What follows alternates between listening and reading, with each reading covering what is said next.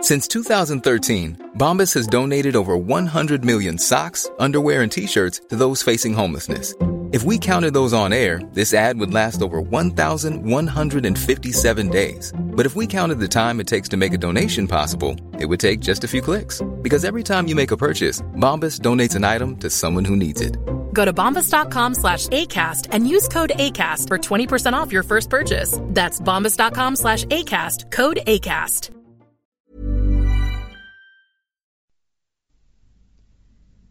صفحه 110 فرانک ها خود را بربر نمی انگاشتند بل کسانی می شمردند که به دست خود آزاد شده بودند. فرانک به معنی آزاد یا آزاد شده بود.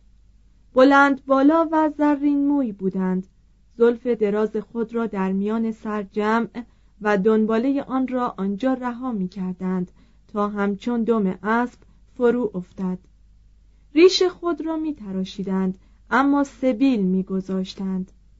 کمربند چرمینی که با قطعه هایی از آهن مینایی آراسته شده بود بر روی قبای خود میبستند. بر این کمربند شمشیر تبرزین و ادوات بزک مانند قیچی و شانه آویخته بود. مردان نیز مانند زنان به جواهر دل بسته بودند و انگشتر بازوبند و گردنبند به کار می بردند. Hey Dave. Yeah, Randy. Since we founded Bombus, we've always said our socks, underwear, and t-shirts are super soft. Any new ideas? Maybe sublimely soft. Or disgustingly cozy. Wait, what? I got it. Bombus. Absurdly comfortable essentials for yourself And for those facing homelessness. because one purchased equals one donated. Wow, did we just write an ad? Yes. Bombas. Big comfort for everyone. Go to bombas.com slash ACAST and use code ACAST for 20% off your first purchase. هر مردی که توانایی جسمی داشت جنگجو بود و از جوانی دویدن، جستن، شنا کردن و پرتاب نیزه و تبر را فرا می گرفت. شجاعت والاترین فضیلت بود و فرد شجاع اگر به قتل و قارت و حد ناموس هم دست می‌زد فورا بخشوده می‌شد. اما تاریخ که هر واقعه شگفت انگیزی را به حادثه شگرف مجاور آن پیوند می‌زند به غلط فرانک ها را به عنوان مردمی معرفی می کند که فقط جنگجو بودند تعداد نبردها و فتوحاتشان بیش از آن ما مردم متمدن نبود. و از حیث وسعت و نحو هرگز به گرد این نمی رسید چنان که از قوانینشان برمیآید به کشاورزی و صنایع دستی اشتغال داشتند و شمال خاوری گل را به ناحیه‌ای مرفه و آرام تبدیل کرده بودند. قانون سالیک در اوایل قرن ششم شاید در دوران همان نسلی که تحول کامل قانون رومی را به دست یوستینیانوس دیده بود وضع شد. گویند که چهار سردار ارجمند آن را نوشتند و سه مجمع متوالی از مردم آن را بررسی و تصویب کردند. محاکمه معمولا به وسیله عالی یا ادای سوگند از طرف شهود همراه بود. چنانچه یک عده کافی از شاهدان زی صلاحیت به حسن اخلاق متهم شهادت می‌دادند وی از هر اتهام غیر محرز مبرا می‌شد. شماره شاهدان مورد لزوم بر حسب شدت جرم فرق می کرد هفتاد و دو شاهد می توانستند فردی متهم به قتل را از بند آزاد کنند. اما اگر افت ملکه فرانسه مشکوک واقع می‌شد سیصد تن از اسیرزادگان میبایست هویت پدر فرزند او را تصدیق کنند. اگر موضوع اتهام باز هم مشکوک بود مراسم عالی اجرا می‌شد. متهم را یا دست و پا بسته به رودی میانداختند تا اگر بیگناه است فرو رود و اگر گناهکار است بر روی آب بماند. زیرا آب که با مراسم مذهبی از ارواح شریر آری شده بود به زهکار را نمیپذیرفت. یا وادارش می‌کردند پا برهنه از میان آتش یا از روی میله های آهنین گداخته بگذرد یا میله از آهن گداخته را به مدت معینی در دست نگاه دارد. یا بازوی برهنه خود را در ظرفی از آب جوشان فرو برد و چیزی را از ته آن در بیاورد. یا فرد مورد اتهام و اتهام زننده بازوهای خود را به شکل صلیب دراز می کردند تا یکی از آنها بازوی خسته خود را فرود آورد و بدین ترتیب به زه خیش را اعلام کند. یا متهم ممکن بود نان مقدس عشای ربانی را بخورد که در آن صورت اگر مجرم بود سزای خود را به طور حتم از جانب خدا می‌دید. یا وقتی که مدارک و شواهد قانونی از رفع شک قاصر میماند رزم تن به تن بین دو مرد آزاد فرجام محاکمه را تعیین می کرد. برخی از این مراسم عالی دارای سابقه تاریخی کهن بودند اوستا نشان می دهد که عالی به وسیله آب جوشان در میان ایرانیان قدیم معمول بوده است قوانین مانو پیش از صد سال قبل از میلاد از اجرای عالی هندیان به وسیله به آب انداختن متهم یاد می کند و عالی به وسیله آتش یا آهن گداخته در آنتیگونه سوفوکلس آمده است. سامی ها عالی را به منزله عملی کفر آمیز ترد کردند. رومیان به این عنوان که خرافی است به آن بی ماندند. ها آن را تمام و کمال به کار بردند. کلیسای مسیحی آن را با کراهت قبول کرد و با مراسم مذهبی و سوگند معکد همراه ساخت. داوری به وسیله رزم نیز قدمتی به همان اندازه ارد عالی دارد. ساکسو گراماتیکوس می‌گوید که این شیوه داوری در قرن اول قبل از میلاد در دانمارک اجباری بود. قوانین آنگلها، ساکسونها، فرانکها، مردم بورگونی و لومباردها معید استعمال عام این داوری در میان آن اقوام است. چون یک مسیحی رومی به گوندوباد شاه بورگونی شکایت کرد که این گونه داوری برای تعیین مهارت مناسب است نه اثبات جرم آن شاه پاسخ داد. آیا راست نیست که سرنوشت جنگ ها و رزم ها به حکم خدا معلوم می شود و مشیت او فتح را نصیب آن کس می کند که به خاطر حق می جنگد گرویدن بربرها به مسیحیت فقط نام خدایی را که داوریش خواسته می‌شد عوض کرد. ما نمی توانیم این عادات را قضاوت کنیم یا بفهمیم مگر اینکه خود را جای مردانی بگذاریم که مداخله علی خدا را در هر واقعه مسلم می دانستند و حتم داشتند که او هیچ حکم ناعادلانه را نادیده نمی‌گیرد. با چنین آزمایش موهشی متهم کنندگانی که از درستی ادعای خود یا کفایت دلایل و امارات مطمئن نبودند پیش از زحمت دادن به دادگاه ها بر شکایات خیش قدری تأمل می کردند. تقریبا هر بزهی کفاره ای داشت شخص متهم یا محکوم می توانست معمولا با پرداخت مبلغی که به آن ورگیلد یا خونبها می گفتند خود را از مجازات برهاند سلس این پول به دولت و دو سوم آن به مجنیان علیه یا خانواده او داده می‌شد. مبلغ آن با مقام اجتماعی مجنیان علیه فرق می کرد و یک مجرم مقتصد می بایست نکات بسیاری را در نظر گیرد اگر مردی برخلاف نزاکت دست به دست زنی میمالید میبایست پانزده دناریوس معادل دو بیست و پنج صدم دلار جریمه پردازد. توضیح هاشیه قانون سالیک ماده چهاردهم دناریوس را یک چهلم سولیدوس تعیین می کند که محتوی یک ششم یک اونس طلا در آن هنگام یا معادل پنج و هشتاد و سه صدم دلار کشورهای متحد آمریکا در سال 1946 بود کمیابی طلا و پول در قرون وسطا قوه خرید یا نیروی کیفری بیشتری به مبلغهای ذکر شده در متن نسبت به معادل امروزی آنها می‌داد.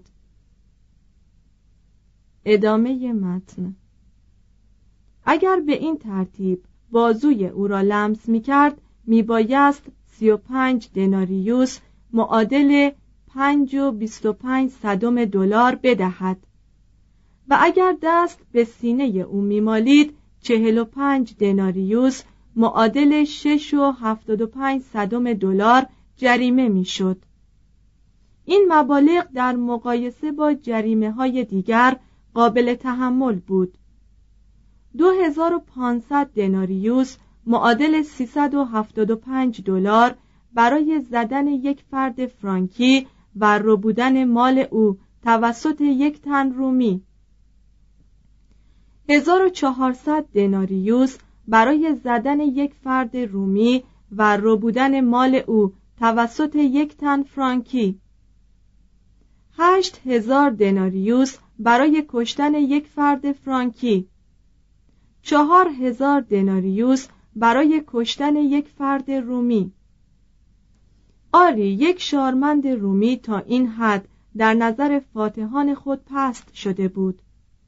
اگر به طوری که کرارن اتفاق میافتاد بهای رضایت بخش از طرف مجنیان علیه یا خیشانش دریافت نمی‌شد ممکن بود کار به انتقام شخصی بکشد.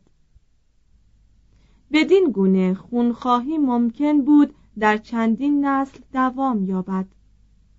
ورگیلد و رزم غذایی بهترین وسیله بود که ژرمنهای بدوی می توانستند برای کشاندن مردم از میدان انتقام به هیته قانون مورد استفاده قرار دهند. مشهورترین ماده قانون سالیک این بود. هیچ قسمت از عراضی سالیک به ارث به زن تعلق نمی‌گیرد. بر این اساس بود که در قرن چهاردهم فرانسه ادعای ادوارد سوم شاه انگلستان را بر تاج و تخت فرانسه به واسطه مادرش ایزابل دو فرانس رد کرد و بر اثر همین موضوع بود که جنگ صد ساله شروع شد. این ماده قانون فقط ناظر بر املاک و مستقلات بود که تصور می‌شد حفاظت از آن تنها با نیروی نظامی مردان میسر است. به طور کلی در قانون سالیک منافع زنان رعایت نشده بود. اما خونبهای آنان را دو برابر می‌خواست. زیرا زنان مقتوله را مادران احتمالی بسیاری از مردان به شمار می آورد. ولی مانند قانون رومی زن را تحت حراست دائمی پدر شوهر یا پسر می‌دانست. مجازات زن زناکار مرگ بود اما شوی زناکار مجازاتی نداشت و طلاق بسته به هوس مرد بود. پادشاهان فرانک نه به موجب قانون بلکه بنا به عرف می توانستند چند همسر اختیار کنند. نخستین پادشاه فرانک که به نام شناخته شده است کلودیو بود که در سال 431 به کلونی حمله کرد. آیتیوس مغلوبش ساخت اما کلودیو موفق شد که گل را رو به مغرب تا ساحل رود سوم تسخیر کند و تورنه را پایتخت خود سازد. جانشین او که محتملا جنبه افسانه‌ای دارد مروه یا پسر دریا بود که نام خود را به سلسله مروونجیان داد که تا 751 بر فرانک ها فرمان روایی می کردند. پسر مروه که شیلدریک نام داشت با سینا زن شاه تورینگن را از راه به در برد با سینا ملکه او شد و گفت که هیچ مردی را عاقلتر، قویتر و زیباتر از وی نیافته است فرزندی که از اتحاد آن دو به وجود آمد کلوویس نام داشت که کشور فرانسه را بنیاد گذاشت و نام خود را به هجده تن از شاهان فرانسه داد. توضیح حاشیه کلودویک، لودویک، کلوویس و لوئی همه یک نامند. ادامه متن کلوویس به سال 481 در پانزده سالگی وارث تاج و تخت مروونژیان شد. سرزمین او فقط گوشه ای از گل بود. سایر قبایل فرانک بر راینلاند فرمان روایی می کردند و قلمروهای ویزیگوت ها و سرزمین بورگونی در جنوب گل با سقوط روم کاملا مستقل شده بودند. گل شمال شرقی که هنوز اسمن زیر فرمان روم بود بلادفاع بود. کلوویس به آن تجاوز کرد. شهرها را تسخیر و بزرگان آنها را اسیر کرد. فدیه هایی که برای نجات اسیران به او داده می‌شد پذیرفت.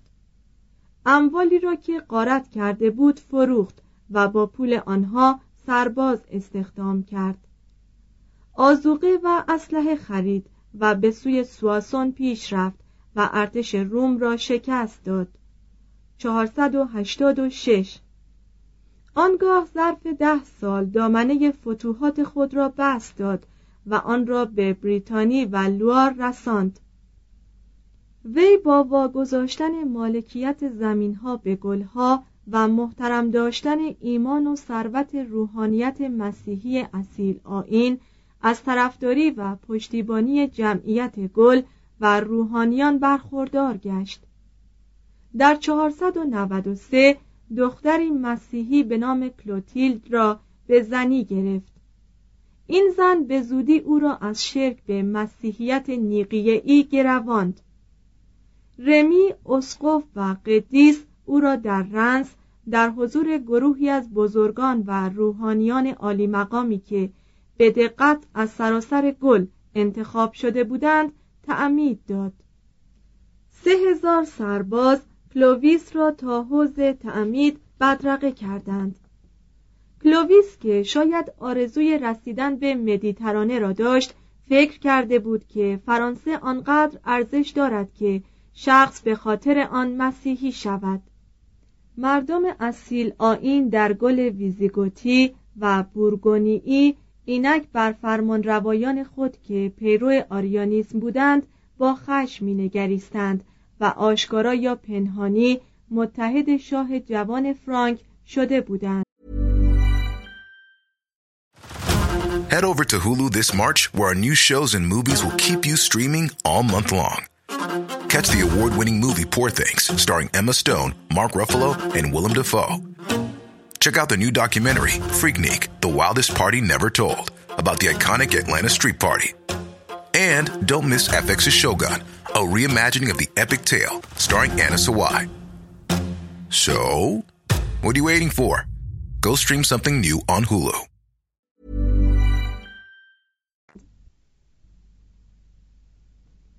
آلاریک دوم موج خطری را که به سویش روان شده بود احساس کرد و کوشید تا این موج را با سخنان زیبا بازگرداند. کلوویس را به گفتگو دعوت کرد. هر دو در آمبواز با یکدیگر ملاقات کردند و سوگند خوردند که دوستی پایداری را پیشه کنند. اما آلاریک در بازگشت به تولوز چند تن از اسقفان اصیل آین آن شهر را به اتهام توطعه چینی و همدستی با فرانک ها دستگیر کرد. کلوویس شورای نظامی خود را فراخواند و گفت سلطه پیروان آریانیسم بر قسمتی از گل بر من گران است. بیایید با یاری خداوند بر آنان پیروز شویم. آلاریک با مردمی که میان خود نفاق داشتند تا آنجا که می‌توانست در برابر حریف پایداری کرد. اما در ویه واقع در نزدیکی پواتیه شکست خورد. 507 و به دست کلوویس کشته شد. قدیس گرگوریوس توری گوید کلوویس پس از به سرآوردن زمستان در بردو و خارج کردن خزاین آلاریک از تولوز عازم محاصره آنگولم شد. خداوند چنان عنایتی به وی مبذول داشت که تمام باروهای شهر خود به خود در برابرش فرو ریخت در این جمله ها از همان اوان خصوصیات نوشته های وقایع نگار قرون وسطایی نمودار می گردد. سیژبر شاه پیر فرانک های ریپوئر مدتی دراز متحد کلوویس بود حال کلوویس مزایای مرگ سیژبر را به پسر او خاطر نشان ساخت. آن پسر پدر خود را کشت. کلوویس همراه با های دوستانه مأمورانی برای کشتن آن پدرکش گسیل داشت. چون این کار انجام گرفت کلوویس روانه کلونی شد و سرکردگان ریپوئر را تحریض کرد تا وی را به شاهی خود برگزینند. گرگوریوس می‌گوید هر روز خداوند دشمنان او را به دست وی از پا میافکند. زیرا او با دلی درست در راه خدا گام بر می داشت و کارهایی می کرد که در نظر یزدان پسندیده بود. پیروان آریانیزم که شکست خورده بودند به سهولت به کیش اصیل آینان گرویدند و کشیشانشان به شرط حذف یک حرف رخصت یافتند که مقام روحانی خود را حفظ کنند. توضیح هاشیه رجوع شود به صفحه شست همین کتاب. مترجم. ادامه متن. کلوویس که حال با انبوهی از اسیران و بردگان و غنایم و برکات به ثروت رسیده بود پایتخت خود را به پاریس منتقل کرد. چهار سال بعد در چهل و پنج سالگی در آن شهر درگذشت. ملکه کلوتیلد که در تبدیل گل به فرانسه یاری کرده بود پس از مرگ شوهرش به تور آمد و بقیه عمر را در آنجا ماندگار شد و با عفاف و محبت بسیار به خدمت در کلیسای قدیس مارتن پرداخت. سه. سلسله مروونجیان 511 تا 614 کلوویس که فرزندان پسر بسیار می‌خواست به هنگام مرگ چندین پسر از خود به جا گذاشت. برای جلوگیری از جنگ جانشینی سرزمین خود را میان آنان تقسیم کرد. پاریس را به شیلدبر اورلئان را به کلودومیر سواسون را به کلوتر و مس و رنس را به تئودوریک داد. اینان با انرژی خاص بربرها سیاست اتحاد به وسیله فتح را دنبال کردند. تورینگن را در 530 بورگونی را در 534 پروانس را در 536 و باواریا و سوابیا را در 555 گرفتند. کلوتر اول که از برادران خود دیرتر پایید و سرزمین های آنان را به میراث برد بر کشوری سلطنت کرد که حدودش وسیعی ترین حدودی است که فرانسه به خود دیده است. وی به هنگام مرگ خود 561 گل را به سه بخش تقسیم کرد. منطقه رنس و مسک به نام استراسیا یا خاور خوانده می‌شد به سیژبر رسید. بورگونی به گونترام و ناحیه سواسون که به نوستریا یعنی شمال باختری موسوم بود به شیلپریک تعلق گرفت. از روز ازدواج کلوویس تاریخ فرانسه دو جنسی شده است و عشق را با جنگ درآمیخته است. سیژبر هدیه های گرانبها برای آتاناگیلد شاه ویزیگوت ها در اسپانیا فرستاد و دخترش برونهیلدا را خواستگاری کرد. آتاناگیل که از فرانک ها حتی هنگامی که حامل هدایا بودند میترسید رضایت داد و برونهیلدا مایه لطف سالن‌های مصر و رنس شد.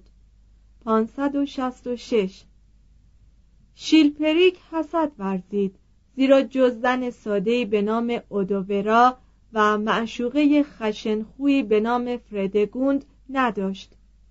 از این رو خواهر برونهیلدا را از آتاناگیلد خواستگاری کرد. گالسوینتا به سواسون آمد و محبوب شیلپریک واقع شد. زیرا مال فراوان با خود آورده بود. اما او از خواهر خود بزرگتر بود. شیلپریک به زودی به آغوش فردگوند بازگشت. گالسوینتا پیشنهاد کرد که به اسپانیا بازگردد ولی شیلپریک دستور داد تا او را خفه کردند. 567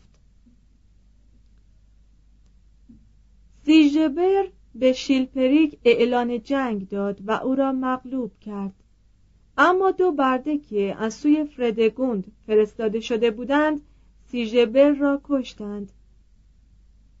برونهیلدا اسیر شد اما فرار کرد و شیلبر دوم پسر جوان خود را به تخت نشاند و به نام او با قدرت سلطنت کرد. شیلپریک را به عنوان نرون و هرودس زمان ما وصف کردند و گفتند که بیرحم آدمکش شهوتران شکمباره و زرپرست بود. اما گرگوریوس توری که تنها حجت ما در این توصیف است او را به نحو دیگری نیز میشناساند. به موجب تعریف او ما اکنون می توانیم او را فردریک دوم آن زمان نیز به شمار آوریم. بنا به گفته گرگوریوس شیلپریک عقیده سه شخص در یک خدا و تصور یزدان به صورت انسان را مسخره می کرد مباحثات مفتزهانه با یهودیان به عمل آورد. بر ثروت کلیسا و فعالیت سیاسی اسقفان اعتراض کرد. وصیت‌هایی را که به سود کلیسا شده بود ملغا ساخت. اسقفیه ها را به مزایده گذاشت و کوشید تا خود گرگوریوس را از اسقفی تور بردارد. فورتوناتوس شاعر همین شاه را مجموعه فضایل فرمانروایی عادل و نیکخو و تالی سیسرون در فساحت مینامد. اما فورتوناتوس در ازای شعرش از شیلپریک پاداش گرفته بود. شیلپریک در 584 محتملا به دست یکی از معموران برونهیلدا به ضرب دشنه کشته شد. پسر کوچکی به نام کلوتر دوم از او باقی ماند که به جای او فردگوند با مهارت تزویر و قصاوت مردان زمان خود بر نوستریا سلطنت کرد. فردگوند کشیش جوانی را برای کشتن برونهیلدا فرستاد. وقتی آن کشیش ناکام بازگشت فردگوند فرمان داد تا دست و پایش را ببرند. اما این داستانها نیز روایت گرگوریوس است. در این ضمن اشراف استراسیا به تحریک کلوتر دوم پی در پی بر ضد برونهیلدای مستبد قیام کردند. آن زن تا آنجا که می‌توانست با دیپلماسی توأم با آدمکشی سیطره خود را حفظ کرد اما عاقبت اشراف او را در هشتاد سالگی خلع کردند. سه روز شکنجهش دادند آنگاه گیسو و دست و پایش را به دم اسبی بستند و آن را با تازیانه سر دادند. 614 کلوتر دوم وارث هر سه قلم رو شد و سرزمین فرانک ها بار دیگر وحدت یافت. این شرح وقایع خونین ممکن است درباره بربریتی که در فاصله کمتر از یک قرن پس از سیدونیوس محذب و آراسته سرزمین گل را به تیرگی کشانده بود ما را به راه اقراق ببرد. طبیعی است که انسانها در نبود انتخابات جایگزینی برای آن بیابند. هرچه کلوویس در راه وحدت رشته بود اخلافش پنبه کردند. همان عاقبتی که بعدها دامنگیر مجاهدات شارلمانی نیز شد. اما هرچه بود حکومت ادامه یافت و در نتیجه دامنه چندگانی و اعمال منافی انسانیت از حدود شاهان تجاوز نکرد و در میان همه رعایای گل رواج نیافت خودکامی آشکار شاه با قدرت اشراف حاسد محدود می‌شد. شاه خدمات اداری و جنگی آنان را با بخشیدن املاک به عنوان تویول پاداش می‌داد. تویولی که در آن اشراف خود حاکم مطلق بودند. و در همین عراضی بزرگ بود که فئودالیسمی ریشه گرفت که هزار سال تمام با سلطنت فرانسه بر سر جنگ بود. صرفداری نوز گرفت و بردگی بر اثر جنگ های جدید جانی تازه یافت. صنعت از شهر به املاک اربابی منتقل شد. شهرها کوچک شدند و زیر سلطه اربابان فئودال قرار گرفتند. تجارت هنوز فعال بود اما تزلزل پول راهزنی و باجراهی که فئودال ها می گرفتند مانع رشد آن بود. قحط و بلا با شوق بقای نسل انسان ها می جنگید و نفوس را پیروزمندانه تحلیل می برد. سرکردگان فرانک با باقی ماندگان طبقه شیوخ رومی گالیایی مزاوجت کردند و آریستوکراسی جدید فرانسه را به وجود آوردند